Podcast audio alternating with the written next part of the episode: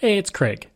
I just wanted to let you know that you can listen to Canadian History X early and ad free on Amazon Music, included with Prime. Another day is here, and you're ready for it. What to wear? Check. Breakfast, lunch, and dinner? Check. Planning for what's next and how to save for it? That's where Bank of America can help. For your financial to dos, Bank of America has experts ready to help get you closer to your goals. Get started at one of our local financial centers or 24-7 in our mobile banking app. Find a location near you at bankofamerica.com slash talk to us. What would you like the power to do? Mobile banking requires downloading the app and is only available for select devices. Message and data rates may apply. Bank of America and a member FDIC. When you need mealtime inspiration, it's worth shopping Kroger, where you'll find over 30,000 mouthwatering choices that excite your inner foodie. And no matter what tasty choice you make, you'll enjoy our everyday low prices, plus extra ways to save, like digital coupons worth over $600 each week. You can also save up to $1 off per gallon at the pump with fuel points. More savings and more inspiring flavors make shopping Kroger worth it every time. Kroger, fresh for everyone. Fuel restrictions apply. Greetings and welcome to the 500th episode of Canadian History X. That's right, over the past two and a half years, I've put out 500 episodes. A portion of those were interviews, and a lot of them were history episodes all about the various aspects of Canadian history the good, but also the bad. Thank you so much for all of the people who have been downloading the show and listening to it and helping me get to 500 episodes. I truly, truly do appreciate it. If you want, you can support the podcast for as little as $3 a month. Just go to patreon.com slash CanadaEHX. You can also donate to the podcast by going to CanadaEHX.com and clicking donate. I do another podcast, From John to Justin, and it's a lot of work and it takes a lot of time. I do all of this full time, so every dollar you give helps keep it all going. And if you become a patron or donate, I'll thank you on the air, and I'll thank you throughout my social media, as well as at the end of the month when I thank everybody. If you like, you can email me at craig at canadaehx.com. You can find me on Twitter. My handle is Craig Baird, C R A I G B A I R D, and I'm on Instagram at Bairdo37. Chief Dan George was more than just an actor. He was an Indigenous chief, an activist, and a poet as well. And he was one of the most important Indigenous individuals of the 20th century in Canada, and today I'm looking at his fascinating life. Dan George was born Geswanouth Slahoot on the Burrard Indigenous Reserve on July 24, 1899. His mother was believed to be a descendant of Chief Watsuk, who went aboard the ship of George Vancouver when he explored the area in 1792. George would say of his birth, quote, I think I began my life here on Mother Earth just when my people, the Coast Salish, were starting to change from their old ways to the new ways of today. Before that, we lived the old life, hunting and fishing. That's the only way I can describe it hunting and fishing. His English name was Dan Slahoot, but his last name was changed to George when he was forced into residential school at the age of five. At the age of 16, he left residential school to begin working. As a young man, he would work several different jobs to make ends meet, including as a school bus driver, a longshoreman, and a construction worker.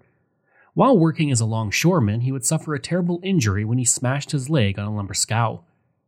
He would also marry his wife, Amy, and they would remain married for 51 years, having six children together. In 1951, George was elected as band chief, and he would serve in that role until 1963. During these years, he would perform with Indigenous dancers and bands at various shows, including winning the Search for Talent show in Vancouver three years in a row. Upon his third win, George stated, quote, Our win is just another feather in our bonnet for the winning of good friends. End quote. While his performances brought praise, he still dealt with discrimination. At one performance in Vernon in 1957, George and his band were booked for a dance. Only two couples showed up, and the band played for those two couples from 9 p.m. to 2 a.m. His friend, George Emanuel, would say, quote, Dan tolerated a lot of discrimination. In spite of it, he was understanding in terms of humanity. He kept trying to persuade people to keep their heads up and to help to develop a society where we could all work together he had a passionate belief in mankind. Even well into his 50s, George would still compete in canoe races as well. When he left the office of chief in 1963, but was able to retain the honorary title, it was the first time in six generations that a member of his family was not chief.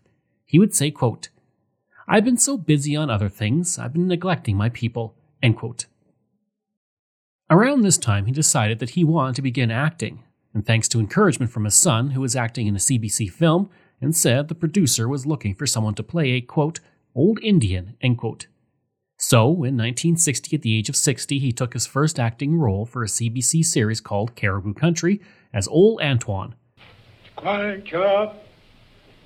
Do it up, Siam. Um, hear me, my chiefs. I'm tired of fighting. Kiwit Siam. Nuit Quelklikoi. All the old chiefs have been killed by the white savages. We were having a terrible time trying to find the right actor for this part of Old Antoine. He had not acted before. He'd been an entertainer. His family, I was told at the time, were the traditional storytellers of his people. Um, and they'd had a little family band in which Dan played the double bass, and they went and played at the local Legion dances and things of that kind. But he hadn't been um, a straight actor. The first thing that happened, I remember, in directing him was that as an actor, without formal training, all he needed in order to make the part his own was to find that touchstone of um, a person he knew, an event he remembered, and then, like all good actors, he turned that into the creative experience of the part that he's playing. Became Old Antoine.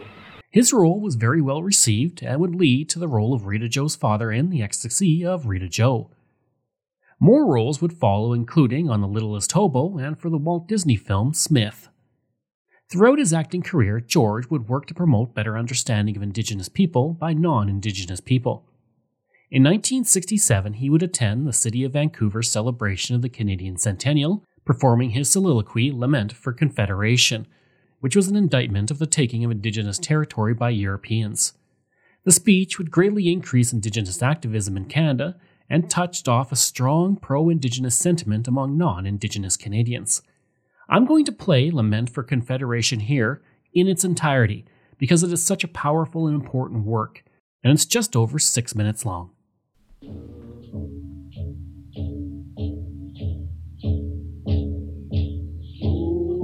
long have I known you, Canada? A hundred years? Yes, a hundred years. And many, many times more.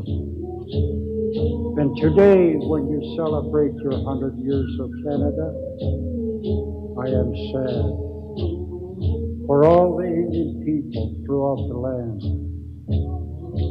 For I have known you when your forests were mine, when they gave me my meat and my clothing.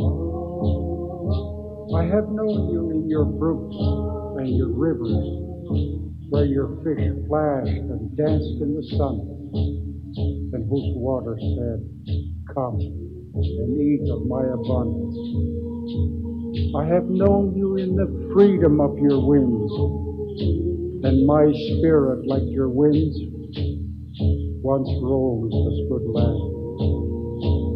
But in the long hundred years since the white man came, I've seen that freedom disappear, just like the salmon when they mysteriously go out to sea.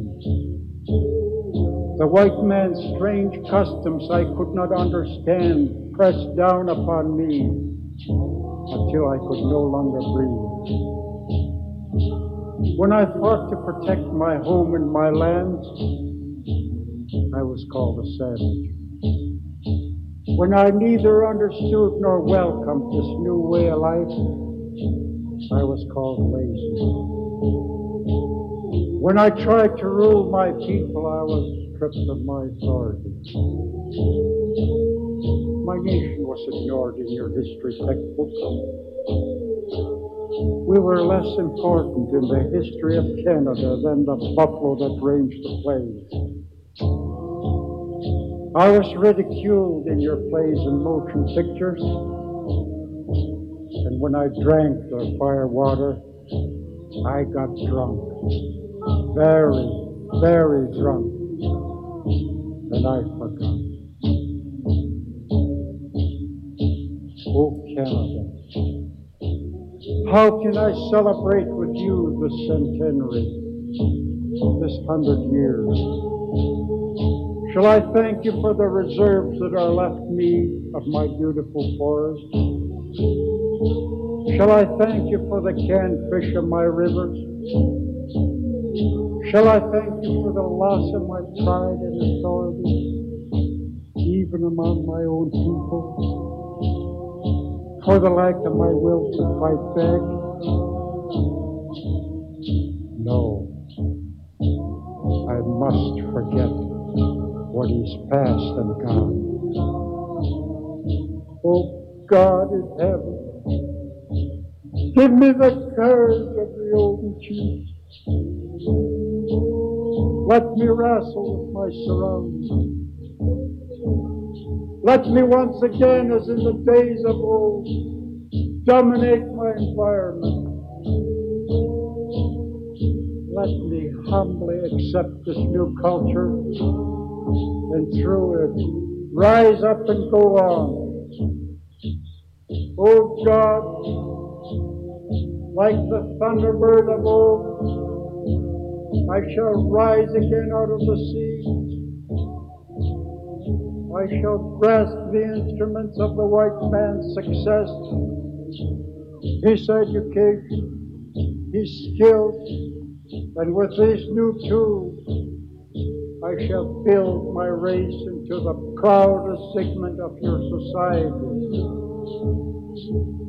And before I follow the great chiefs who have gone before us, I shall see these things come to pass.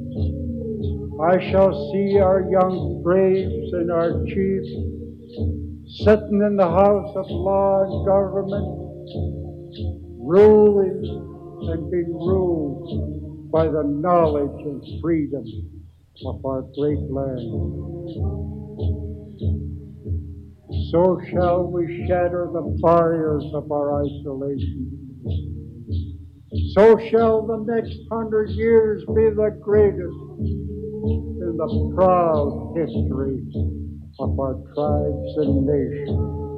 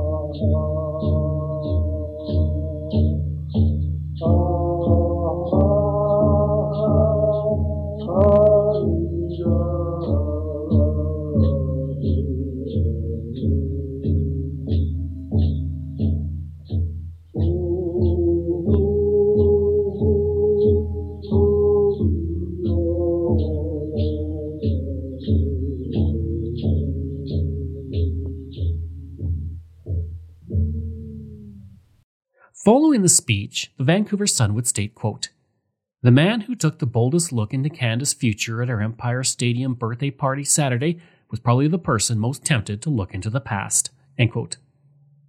Upon his death years later, the Vancouver Sun's columnist Denny Boyd would state, quote, I believe his greatest performance was played in Vancouver, speaking outdoors in a voice that rose and fell in anger and sadness. It was the day they invited him to a party and he sat on the birthday cake. I think it was the greatest thing he ever did. Chief Dan George stoned the crowd of 32,000. He stopped them cold and nailed them to their seats. Even the smallest children, who could not possibly understand his words, were hushed by the sibilant melancholy in that voice. In 1971, George would gain his most famous role, acting in Little Big Man as Old Lodge Skin opposite Dustin Hoffman. I, uh, Dunaway and I were doing scenes together. And Arthur Penn, the director, said that uh, Chief Dan George, and I had heard that the part of old Lodgeskins went to a real, honest to goodness chief, Indian chief, and I was very excited about it. And I'd seen pictures of him, long gray hair. great, wonderful face that he has. Arthur came up to me and said, Chief Dan Georges just came in from Canada. Would you like to meet him? And I said, yes, very much. And we were outside during a break, and I saw this man coming toward me with his long flowing hair. And, and I said, how do you do, Chief? And he looked at me and he says, how do you do? Where's Faye Dunaway?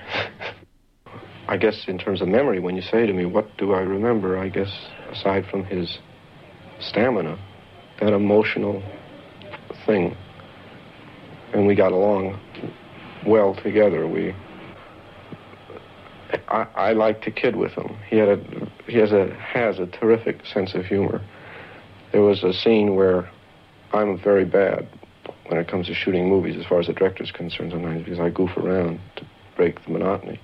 And there was a scene in the tent where we had where I'm supposed to come in having not been there for a long time, and I've been captured by the very tribe that I was brought up with, and they've now grown up, and I've been away a while, and they don't recognize me. And I come back, and it's for Chief Dan George to say that it's uh, that I'm not an imposter and I'm not a uh, an enemy. That I've been there, and I give him a hat as a peace offering, and he puts it on, and he comes out in front of the whole tribe, who walk out of the tent, and he says, "I have studied the matter, and I have thought on it." and my decision is Little Big Man has returned. So we did a few takes, and Arthur called for another take and was all set up with all the Indians outside waiting for the moment when we come out and he issues this edict. And I said to the chief inside the tent, we were, just before we came out, I says, why don't you just say, when you come to the part where you say, thought on it, and you're supposed to, oh, you're supposed to say, uh, I've thought on the matter and I've considered it, and Little Big Man has returned. Why don't you say it's a damn good hat? So he looked at me, and he's, he gets this grin on his face. He looks like he's 10 years old, you know, and his eyes shine. He says, really? You think I should? I says, go ahead. He'll love it. I was being very, and he walked out, and all the Indians were there, and he says, I've thought on the matter, and I've studied it, and my decision is, and he's got this hat on his head, and he says, it's a damn good hat. And the whole place just broke, and he just stood there laughing up and down, and Arthur was a little angry at me. He right away looked at me and knew I was responsible for it. But... Working with uh, uh, Dustin Hoffman was a, was a very good experience for me he made a remark that made me very pleased, and I'll never forget it. He says, uh, uh, Chief, he said, uh, I do not have a grandfather. Would you consider me as your grandson? I said, Sure, I told him. What does another one matter to me? I have 36, and uh, uh, one more won't make no difference. His role would earn him an Academy Award nomination for Best Supporting Actor, making him the first Indigenous person to be nominated. At the time, he was 71 years old, had 36 grandchildren, and three great grandchildren. As Old Lodge Skin, he would adopt Dustin Hoffman's character as his grandson following Custer's last stand. He would say of his role, quote, If you think deeply on the relationship of the white boy and his Indian grandfather, it shows the worth of integration – that is what we're doing today and what I've dedicated my life to the integration of Indians with the white man. End quote. Why do you want to die, grandfather? Because there's no other way to deal with a white man, my son. Whatever else you can say about them, it must be admitted. You cannot get rid of them. No, I suppose not, grandfather. There is an endless supply of white men, but there always has been a limited number of human beings. We won today. We won't win tomorrow. He would say of his nomination, quote, I don't want Indians called second class people anymore.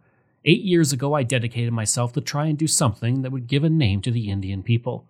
Even if I'm not selected as winner, I feel I've attained my goal. I'm not looking for glory for myself, but for all the Indian people in Canada and the United States. Following his nomination, many film critics state a shift began in Hollywood and its portrayal of the Indigenous, eventually leading to movies like Dances with Wolves, which featured another Oscar nomination for a Canadian actor, Graham Greene. On March 11, 1971, Chief Dan George Day was proclaimed in Vancouver. The day was chosen by the Union of British Columbian Indian Chiefs to recognize contributions by George in changing the public image of Indigenous people. The proclamation would state, quote, He has been instrumental in showing that the Indian, too often portrayed as either bloodthirsty savage or a dirty drunk, is a man, with all the strengths, weaknesses, emotions, and feelings of other men a man who has become almost a stranger in the land he once owned. During many interviews for the movie, George would speak of Indigenous rights in Canada. At one point, talk show host Dick Cavett asked him if it was easier to be Indigenous in Canada, to which George replied with a firm no. George was also presented with a lifetime membership in the Chiefs Executive Council. And while he did not win the Oscar, George won awards from the National Society of Film Critics and the New York Film Critics Circle. The same year he was nominated for an Oscar, George was awarded the Order of Canada. The year was not without heartache, though, as George's wife Amy died after 51 years together.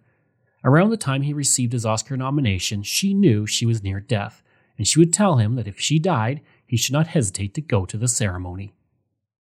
After his Oscar nominated role, George began to get several offers for various roles.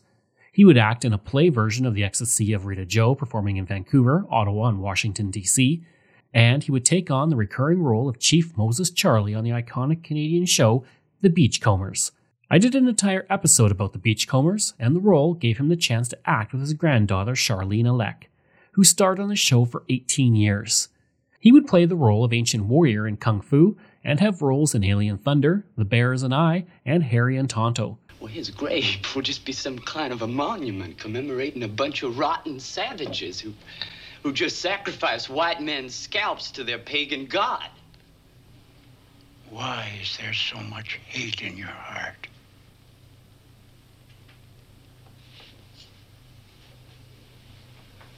Well, because well, because history has recorded the massacre of 14 white men and boys on this very ground just eight years ago. Now, do you deny it? White history sees only with the whites of its eye. Why did it not record the 14 men of my tribe who were killed first? Why did it not record the 67 men, women, and children who were slaughtered by the white soldiers one week later. Why can you not try to forget and feel the happiness of forgiveness as I have?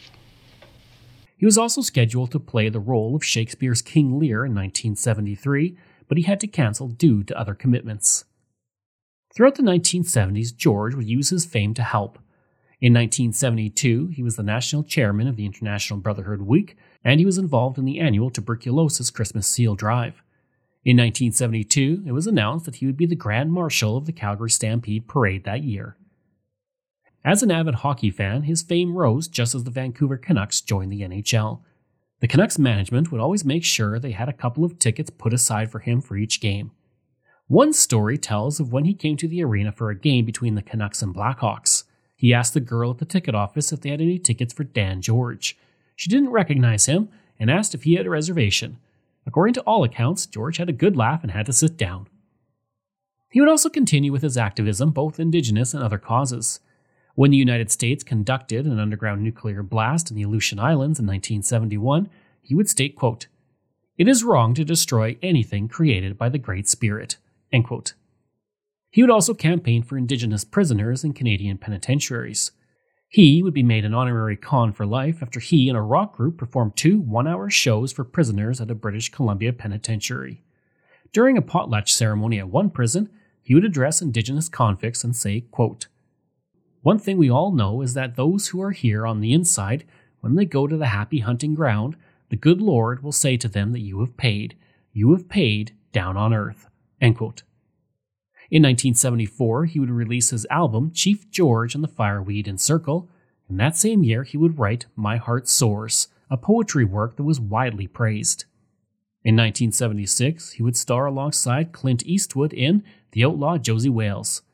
And in the summer of 1980, George fell and injured his hip, an injury that he would never fully recover from. On September 23, 1981, Chief Dan George would pass away at the age of 82 in Vancouver.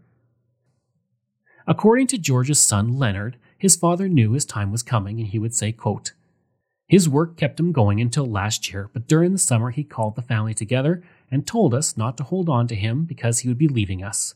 He said he had a full life and told us to keep our traditions, but to live for the future, not the past. While George's health had been declining the previous years, his son said his death came down to the death of his beloved wife Amy a decade previous. Leonard would say, quote, I think he died of a broken heart. End quote. In 1982, a collection of poetry was released called My Spirit Soars. Two schools in Abbotsford and Toronto were named for Chief Dan George, as is a theatre in the University of Victoria. In 2008, Canada Post released a stamp honoring him. He was also honored in his life with several honorary degrees, as well as the Human Relations Award, given to him by the Canadian Council of Christian and Jews. In 2010, Donald Sutherland would narrate a quote from My Heart Soars at the opening ceremonies of the 2010 Winter Olympics in Canada.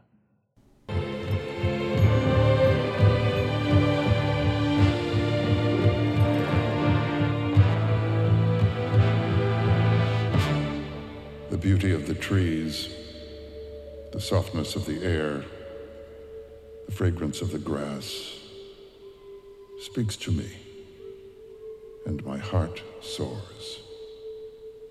Chief Dan George.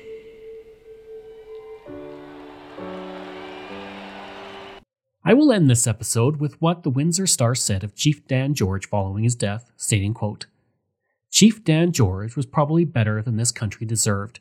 Despite continued existence of bigotry and discrimination against Indians in Canada, this poet, philosopher, logger, actor, and musician rose above it all, displaying a magnificent humanity he lived his life with great dignity, not the pompous, assumed dignity of the pretentious, but the pure dignity of wisdom and humor. His message was simple respect the dignity in others, regardless of race, creed, or color. I hope you enjoyed that episode and my look at the life of Chief Dan George. Next week, we're looking at the Great Depression in Canada. If you like, you can email me at craig at canadaehx.com. You can find me on Twitter. My handle is Craig Baird, C R A I G B A I R D, and I'm on Instagram at Bairdo37. As well, again, if you want to support the podcast, you can for as little as $3 a month. Just go to patreon.com slash CanadaEHX. And you can donate to the podcast by going to CanadaEHX.com and clicking donate. I'd also like to thank all of my wonderful patrons, and I apologize if I get any names incorrect. Vobs, Robert Page, Richard D., Colin Johnson, Katie Caldwell, Jeff Hershey, Kyle Murray, Steve Paikin, Matthew Gartho, Lionel Romaine, Dr. Bob Turner, an anonymous patron that I truly do appreciate, Randy Hayden, Doug Campbell, Reg W., Deborah Carlson, Francis Helbling, Nick Zinri, Shannon Marshall, Clinton Martinez, Dimitri Shove, Aaron O'Hara Myers, Robert Dunseith, Todd Casey, Catherine Rawa, Luke S., JP Bear, Jason Hall, Phil Maynard, and Iris Gray. Information from the Canadian Encyclopedia, newfederation.org, Wikipedia, Victoria Times Colonist, the Interior News, CBC, the Ottawa Journal, the Vancouver Sun, Maclean's, Edmonton Journal, and the Montreal Gazette. Thanks. We'll see you again next time.